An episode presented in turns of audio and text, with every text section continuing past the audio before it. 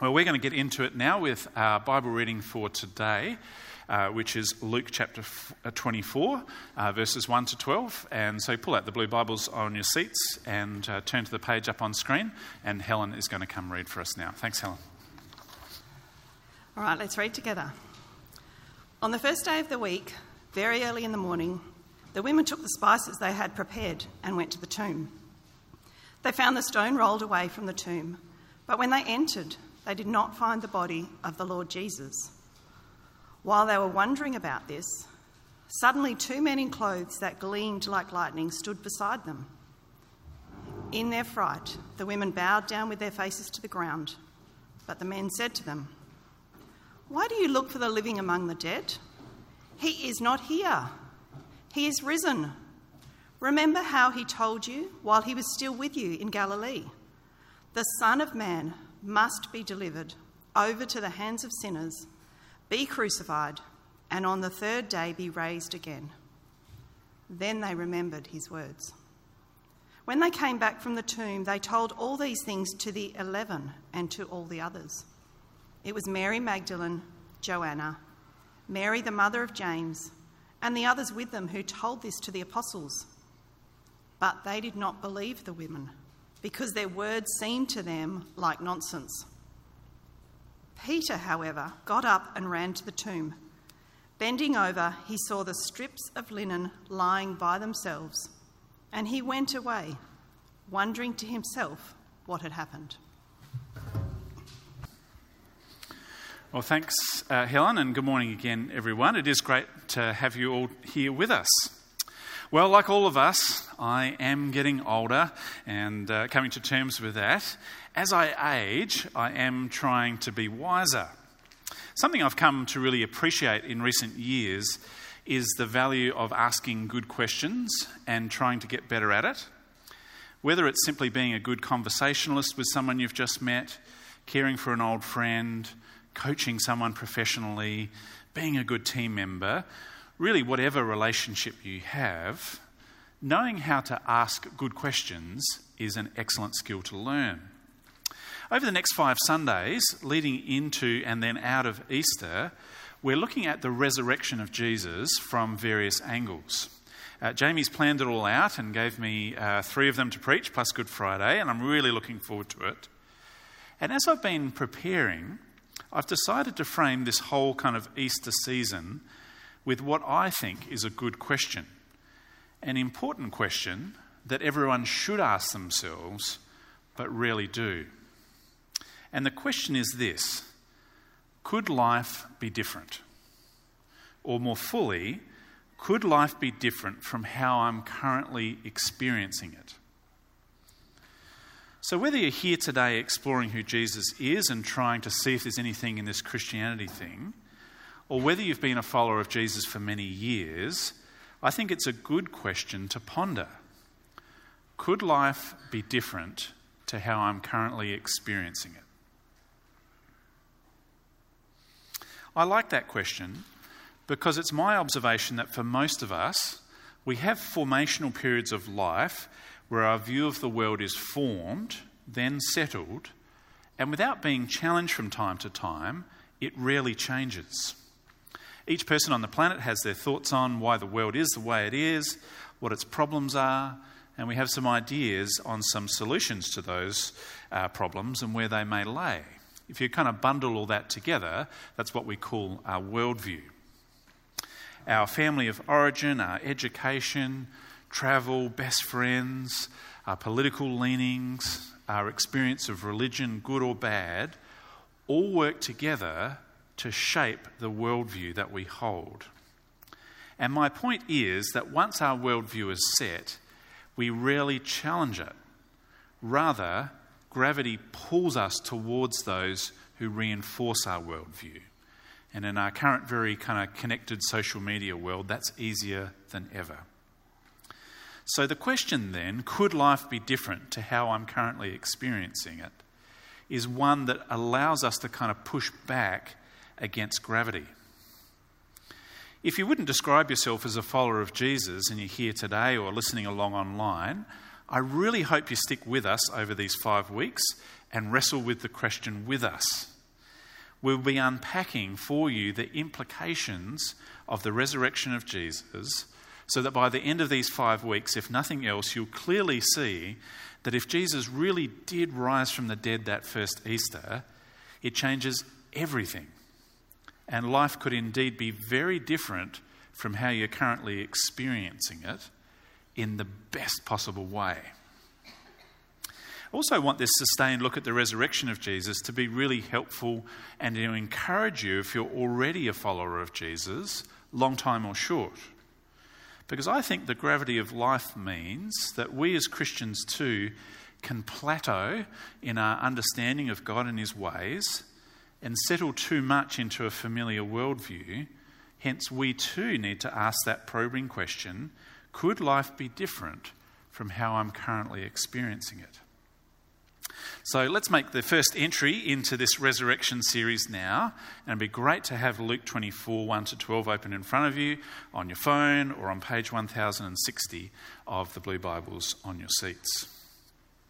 Uh, if you were here with us last week, we left the story with the crucifixion of Jesus on the Friday of that very first Easter. And there's kind of three very different snapshots of people grasping in a variety of ways something of who Jesus was. With the thief on the cross declaring Jesus' innocence and perceiving something far greater as he asks Jesus to remember him as he came into his kingdom.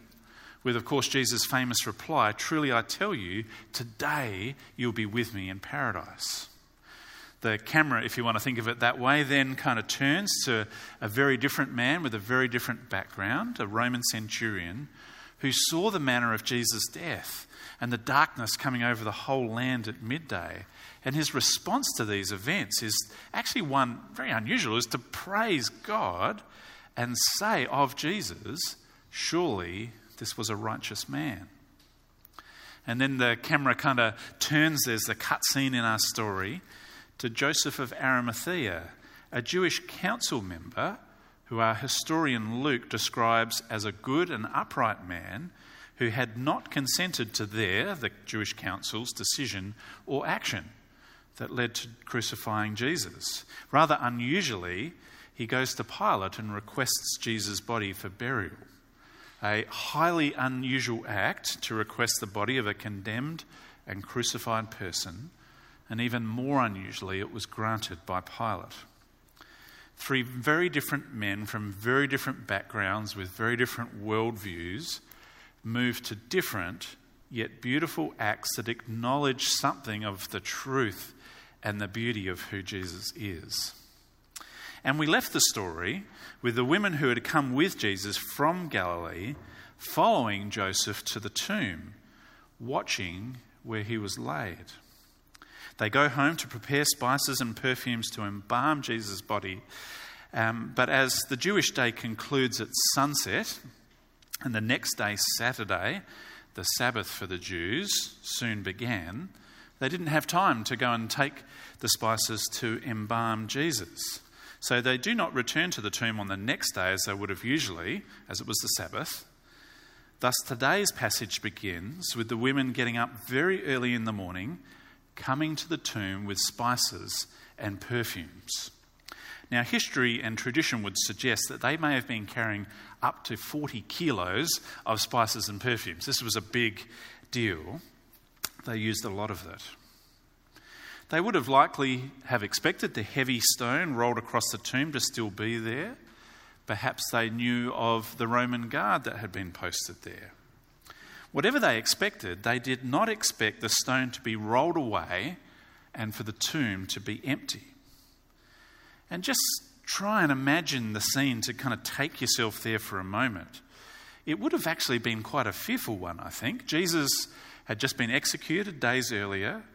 The Roman and Jewish leaders who had convinced them uh, to crucify Jesus were still in power. It was likely a fearful and dangerous time to associate with Jesus. And on top of the grief of losing Jesus, they would have been hugely disappointed that all the talk of a coming kingdom, all the hopes and desires that were based around Jesus being the promised Messiah, at that moment would have been crushed. He was dead. And the movement Jesus began couldn't exist without him. No one could kind of pick up the pieces and drive the mission onwards because it was all about believing Jesus is who he says he was, and now he was gone, dead, which, as we can read for most characters in the story, seemed to indicate to people that this was all over. The sheer fact that they had their likely very large amount of fragrance and spices with them to embalm Jesus' body shows that they had no expectation whatsoever that Jesus was risen. For human experience teaches each one of us that dead men don't rise, they're dead. And this was the end of Jesus and his movement. So, sorrow, disappointment, grief, and now the confusion of an empty tomb. And then we read verse 4 while they were wondering about this, suddenly two men in clothes that gleamed like lightning stood beside them. In their fright, the women bowed down with their faces to the ground. But the men said to them, Great question, why do you look for the living amongst the dead? He is not here, he is risen. Remember how he told you while he was still with you in Galilee the Son of Man must be delivered over to the hands of sinners, be crucified, and on the third day be raised again. And we're told they remembered his words. Jesus had been quite open with his closest followers that he was going to be mocked, insulted, spat upon, flogged, and killed, and on the third day rise again. For the note takers, uh, Luke 9:22 would be a good spot to go, or Luke 18, verses 32 to 33. 9:22 and verses 18, 32 to 33. Just take that down as a note and read about how clearly Jesus had been with his disciples up until this point. But I think we should not look back and think, oh, if only we were there, we would have tied it all together. Like the shock of the scenario, the time that has elapsed. But the angels are very clear with him. And remember, he told you he must die and on the third day rise again. And so we see that the ladies there that day, the original Spice Girls, funny to me at least. Our original Spice, if you're younger than 35, over 55, you might need to Google it. But anyway, good memory aid, endlessly funny to me. Our original Spice Girls made two mistakes that day. Firstly, they did not expect Jesus to be alive. Jesus, as I said, had made it clear on multiple occasions that he would rise again on the third day, yet it didn't seem like they considered it even a possibility. Despite having seen firsthand the many miraculous signs that Jesus was exactly who he says he was the long promised Messiah King, God come to earth as a man. Secondly, they didn't see the necessity of Jesus' death and resurrection. And you can sort of see that in the angel's kind of uh, gentle rebuke to remind the women, verse 6 Remember how he told you while he was still with you in Galilee, the Son of Man must, that's the key word there, the Son of Man must be delivered over to the hands of sinners, be crucified, and on the third day be raised again. Jesus wasn't just clear that he was going to die, he was very clear that he must die. I was listening to one of my favourite evangelists and preachers and social commentators, Rico Tice, on this, who had very great insight and made a good case today that both those who are sceptical about Jesus and his claims and some followers of Jesus can make those same two mistakes. Let me explain. Our world is quite happily with us following a dead Jesus, a person who had a few memorable one liners and stories. Yet our world assumes a closed system where something outside of our experience, like resurrection, simply could not have happened. Hence, the claim of Jesus' resurrection is dismissed out of hand without any consideration of the considerable evidence to the contrary. making the same mistake as the Spice Girls. We look at some of the evidence on Easter Sunday, by the way, a great day to invite your friends to church. Yet I think Christians underestimate the kind of power of swimming and breathing in such cultural assumptions as we do that, you know, dead men don't rise. Very sadly, some who bear the name Christian have reverted to a dead Jesus, who can be a great example and who, spiritually speaking, is still alive in our hearts today, yet refute the fact that he, well, sorry, assume the fact that he never physically rose from the dead. And it's easy to critique such a view, and to be honest, my temptation is to mock it. But I'd rather challenge Christians here today who do believe in the physical resurrection of Jesus and ask you do we believe what we believe, yet in practice sometimes relate to Jesus as if he were dead? What do I mean by that? Well, think about it. Many of us have lost uh, people that we love. They may be buried somewhere, they may have ashes scattered somewhere, and for time to time, you go and visit. And as you remember the loved one lost, it can be very powerful. It can bring tears. It can bring joy. It can bring a whole range of complicated emotions. But what you don't expect when you visit is to talk to them. You don't expect to learn anything new, nor have an ongoing relationship, understandably, because they're dead. Because of the culture we live in every day where dead men don't rise, we can, almost without perceiving it, be drawn into patterns of relating to Jesus as if he were dead. We can gather here on a Sunday, remember some of Jesus' greatest words. It can be inspirational, it can be moving, it can be powerful, celebratory even. And we just look like, you know, Shane Warne's funeral, it looked like a rock concert for most of it. There was a celebration of someone dead. But for Christians, we can kind of fall into patterns of doing the same things and then going back into the week and living practically as if Jesus were still dead. Whereas the angels would say to us, Jesus is risen. Why would you look for the living among the dead? Jesus lives today. We can pray to him. We can pour out our heart to him. We can ask him to act in ways of great power in our lives each day and He is our risen Lord. He has a view on how we submit to His Lordship, how we steward our money, for example, how we help the next generation of children and youth amongst us learn how to spend their time and their lives well.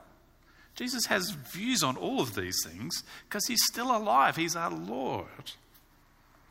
We worship a risen Lord who knows everything about us, who cares deeply whether we've fallen into a pattern of church in attendance, for example, that just kind of comes along here on a Sunday as a kind of task to get done in a busy week. Jesus knows whether that's where we've fallen in relating to Him in kind of what I would call dead Jesus ways, or whether it's actually the highlight of our week to gather together at Jesus' instructions, hearts engaged as we sung that first song so beautifully to our risen Lord we worship a risen Lord Jesus and we relate to a living Lord Jesus. We don't simply remember someone great who is now dead. The second mistake the Spice Girls make is not to see the absolute necessity of Jesus' death. Our world works on the assumption that if there is a God, we just need to be one of the good guys and we'll be all right if he's really there. Jesus is a great example of someone who lived a wonderful life, a great, dead, good guy. Our world would give him that. Yet take it a step further to a living Lord Jesus who must die for our sin. The thought that our sin, our treatment of God, His world, and every person on the planet, of whom He created each one, and of whom Jesus loves each one, to kind of bundle that all together and think that our sins are that bad that the punishment for them is death, and that Jesus must die to reconcile us to God, well, hold on a minute. People aren't happy to go there. And for the Christian too, sometimes because of our pride, we can start to feel that as we go about the Christian life, that we're really contributing something here. God's got a pretty good deal out of bringing me onto the team. The joy that once marked our earlier days in knowing our sins for what they are, past, present, and future, that all of them have been dealt with by Jesus' substitutionary death for us, that he must die out of great love for you and of great love for me. That joy of knowing that it's all entirely done by Jesus, it can fade. We can do the Christianized version of just thinking of ourselves that we just need to be one of the good guys and become a little smug about the good works we do in Jesus' name. Instead of seeing the necessity of Jesus' death and resurrection for you, for us, each day. The Spice Girls made a very similar mistake. As the ladies return to the 11 in verse 9, the guys too, we see, are not expecting a resurrection, nor do they grasp at this point the necessity of Jesus' death and resurrection. They too make the same two mistakes. And I think our historian Luke really shows his hand here. He's very aware that if the ladies in the 11 didn't believe, he's got a fair job at convincing others who weren't there, which includes us. And that's his goal, both then and now, to convince both the skeptical about Jesus and to strengthen followers of Jesus who are prone to doubts. And Luke's very open about this. As he begins his gospel, we sort of see that Luke is gunning for us all, transparently seeking to build confidence, as is his purpose. As Luke kicks off his gospel, he says, Many have undertaken to draw up an account of the things that have been fulfilled among us, just as they were handed down to us by those who first were eyewitnesses and servants of the word. With this in mind, since I have carefully investigated everything from the beginning, I too decided to write an orderly account to you, most excellent Theophilus, so that you may know the certainty of the things that you have been taught, been taught about Jesus. For the skeptical and the doubting, Luke is after you. And he does so after careful investigation by naming names of the people who were there. You may have heard the typical atheist line that accounts of Jesus' life were written down many years after the events, and we can't really trust them, therefore, which is not the knockdown argument many atheists think it is. It's actually quite the opposite, really. Firstly, it's a little ignorant of how most history is written. I'll leave that for now, because I think the argument is fairly transparently not a logical one either. So let's just turn off the highway for a moment and consider this. Luke was written about 45 years after the events described, which is neither unusual for the time nor a problem for us historically. Let me illustrate. Let's think back 45 years from now to a famous death. So, quiz night, yeah, buff, so you can yeah, get your inner quiz night on. So, 1977. Anyone know a famous death that occurred in 1977? Not a rhetorical question, you can call it out. I'll start giving. Yes?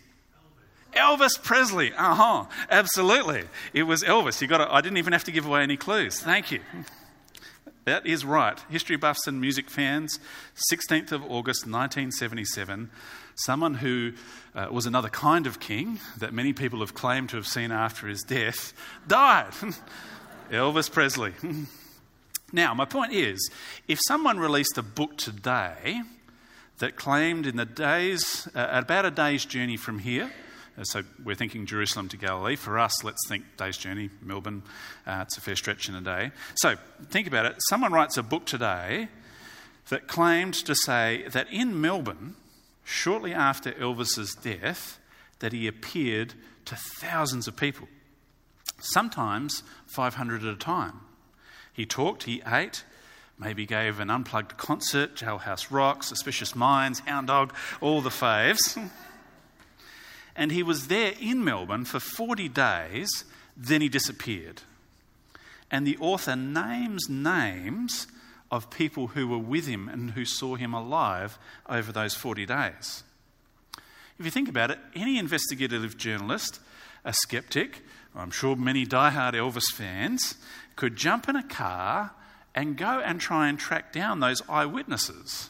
Or if some of them have died, you could, you know, meet up with their, uh, their kids and ask the questions: Did mum and dad ever mention seeing Elvis, you know, for 40 days uh, here in Melbourne? And if people said, well, no, they never mentioned it to me before, and that was the story you got, we could very quickly discredit the book. Whereas if they said, yeah, mum and dad, they always talked about it, they were some of Elvis's biggest fans. And if you interviewed eyewitness after eyewitness or their children, and if all the stories lined up, this story would be huge. It would go global, it would go viral, it would be the only thing people would talk about for a while, which is exactly what happened with Jesus. Christians had every motivation to find out the truth. Because whether Jesus actually came and spent 40 days after his death was far more consequential. No uh, in, uh, slur intended to Elvis fans here. Far more consequential than when if Elvis had raised. Because in the world at that time, a huge persecution was coming from Rome. People were dying en masse in horrible, horrible ways because of their allegiance to Jesus. So, to the skeptical and the doubting, Luke is seeking to give you solid grounds to believe his account as he names names. Let's put another nail in the skeptic's uh, line of attack here. Another great insight I picked up from uh, Rico Tice this week. And I'll actually ask you in your blue Bibles to flick over to Acts 26, verse 26. So if you want to remember this, you just need to say it out loud once. You'll always remember it, easy to remember. Acts 26, verse 26. Great audience participation. I should have set that up better. Anyway, hopefully you'll remember it uh, for those reasons. Up on screen uh, as well. Now, the context here is that the Apostle Paul, many years later, is defending himself before the Jewish king Agrippa. And uh, there's a new Roman ruler in town, Festus. What a great name. Paul had been in prison for years at this point for nearly starting a riot as he proclaimed the good news of Jesus' death and resurrection in Jerusalem years earlier. And he's at his trial, and he states that his teaching about Jesus' death and resurrection is in line with everything the prophets had always said that Jesus would suffer and die and rise from the dead. And at this point in the uh, trial, new boy in town, uh, Roman Festus, thinks he's mad, as most people would today, for believing that someone can rise from the dead. And so Paul says, Acts 26, verse 26, the king, King Agrippa, the Jew who'd been there for a while, he says, the king is familiar with these things. And I can speak freely to him, Festus, for I am convinced that none of this has escaped his notice because it was not done in a corner. Festus is new in town. He doesn't know what is common knowledge to everyone there just years after Jesus' death and resurrection. He knows that King Agrippa and everyone in town, this is common knowledge, for it was not done in a corner. The resurrection of Jesus was a public act that was seen and declared publicly. I think this is a great little verse from Paul just to show how much you could base an argument uh, on the fact that this was common knowledge because it was not done in a corner. Everyone in town knew about it. Jesus' death and resurrection was a public event verified by a huge number of people. It was known publicly. It was not done in a corner. Hence, Paul can say King Agrippa is familiar with this all. We'll continue to look at uh, such things over the coming weeks as we explore the resurrection, really just with the, the goal of saying no one's asking you to leave your brain at the door to believe that Jesus died and he rose again. There are good reasons, these reasons and many more compelling reasons, to believe that Jesus physically rose from the dead. We'll see more over the next five weeks. For now, though, I return to my original question could life be different from how I'm currently experiencing it?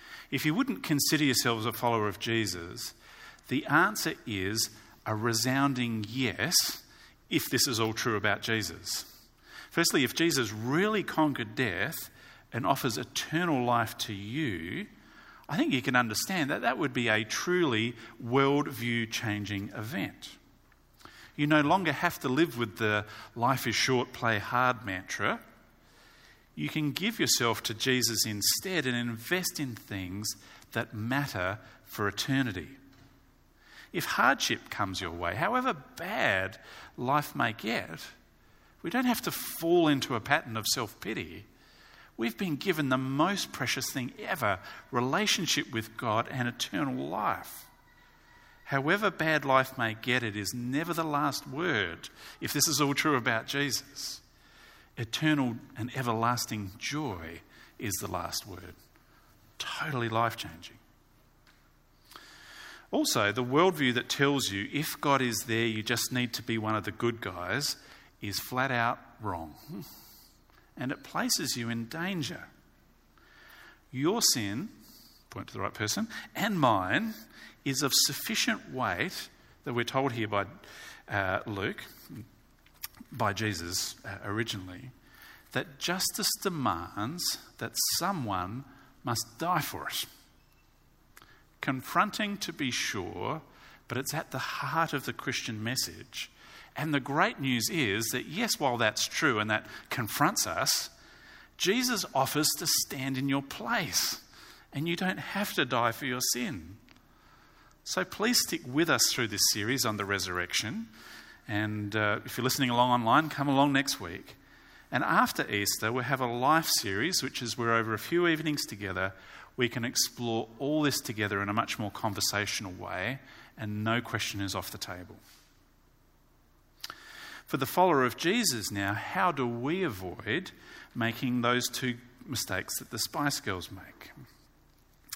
Firstly, in relation to our sin, can I ask, have you plateaued on your desire to repent of it? Do you take it a little lightly not living in the truth and the seriousness of the fact that Jesus had to die for it. Can life be different? Absolutely.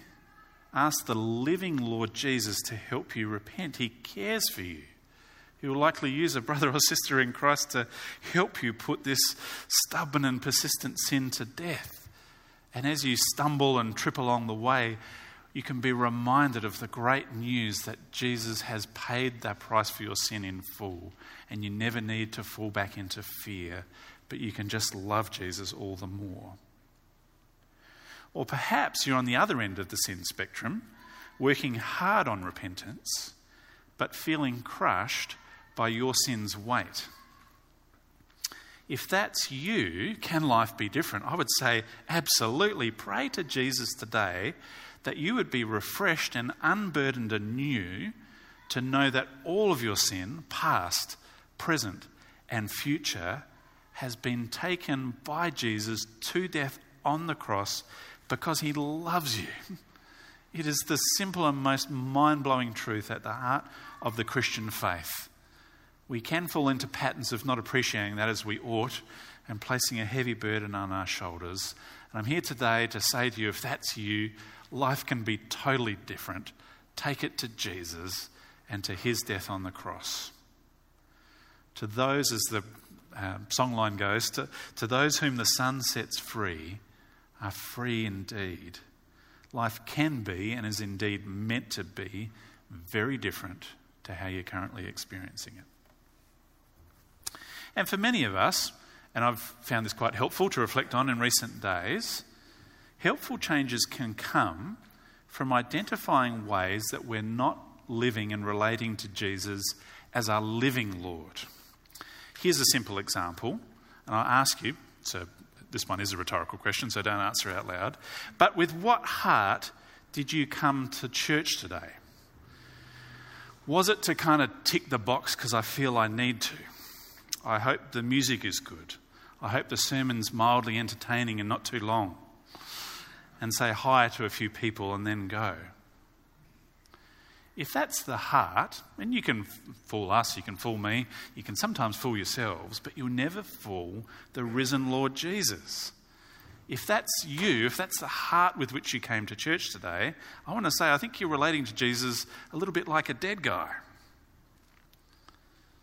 Jesus offers you something completely different in our experience of life today.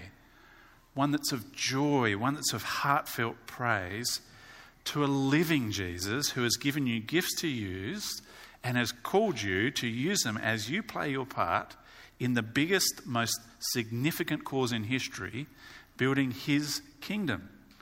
Together, as a body of believers represented by the people in this room, as we praise and worship and are instructed by and pray to a living Lord Jesus who is the head of this church community. As we make decisions around relationships, work, our financial decisions, large or small, our kids' sporting commitments, our commitment to caring for the world's poor, like we're thinking through today with compassion. It's very easy to incorporate just a little of our Christian worldview into the mix and justify things to ourselves. I don't know about you, but I can justify almost any decision I make. It doesn't mean it's a good decision. But if we're just kind of happy just to have a little bit of Christianity in the mix, I think that's relating to Jesus as a dead guy kind of thinking. Because compare and contrast it to something quite different with that daily knowing and praying and talking to Jesus as our risen Saviour who cares deeply about all of those decisions, who we can pray to and ask for Him to work in our hearts by His Spirit to change our hearts so that good decisions flow from it. Can life be different to how we're currently experiencing it? Yes. So I say to you, this week and in all the weeks to come, ask yourself these two questions each day to avoid the two errors that we saw these ladies make. Am I treating Jesus as the Saviour who had to die for me? That's question one. Am I treating Jesus as the Saviour who had to die for me and did so because he loves me? And the second question is as we think through decisions and as we think through the day ahead, am I treating Jesus as a dead good guy or am I remembering that Jesus is my living Lord and Saviour who knows everything about me, who cares for me deeply, who I can pray to, relate to, and ask to work in power in my life today because He's risen? Don't look for the living among the dead, as the angels would say. We worship a risen Lord Jesus. Let's pray to Him now. Dear Heavenly Father, we thank you that you raised Jesus from the dead in line with what all the prophets have said. We praise you that it was a public act declared publicly to a whole city who knew, um, uh, you know, just how deep and controversial and worldview changing that first Easter was as the clouds came over as Jesus died on the cross and as he uttered his last words, and how the whole city was lit abuzz at news of his resurrection as he appeared uh, sometimes to the 11, sometimes to crowds as big as 500, and lived on earth as our risen Lord for 40 days before ascending to your side. Please help each one of us here today, wherever we're at with you know the beauty of the great truth behind it all that Jesus came because he must die for our sins. And the life changing beauty that we do not worship just another good dead guy, but that we worship and live with and live for our risen Lord Jesus today. Please help us to do that personally in our homes, in our church life together, in our workplaces, in our neighborhoods May we worship Jesus as a living Lord whom we commune with daily. And all for his glory and honour we pray. Amen.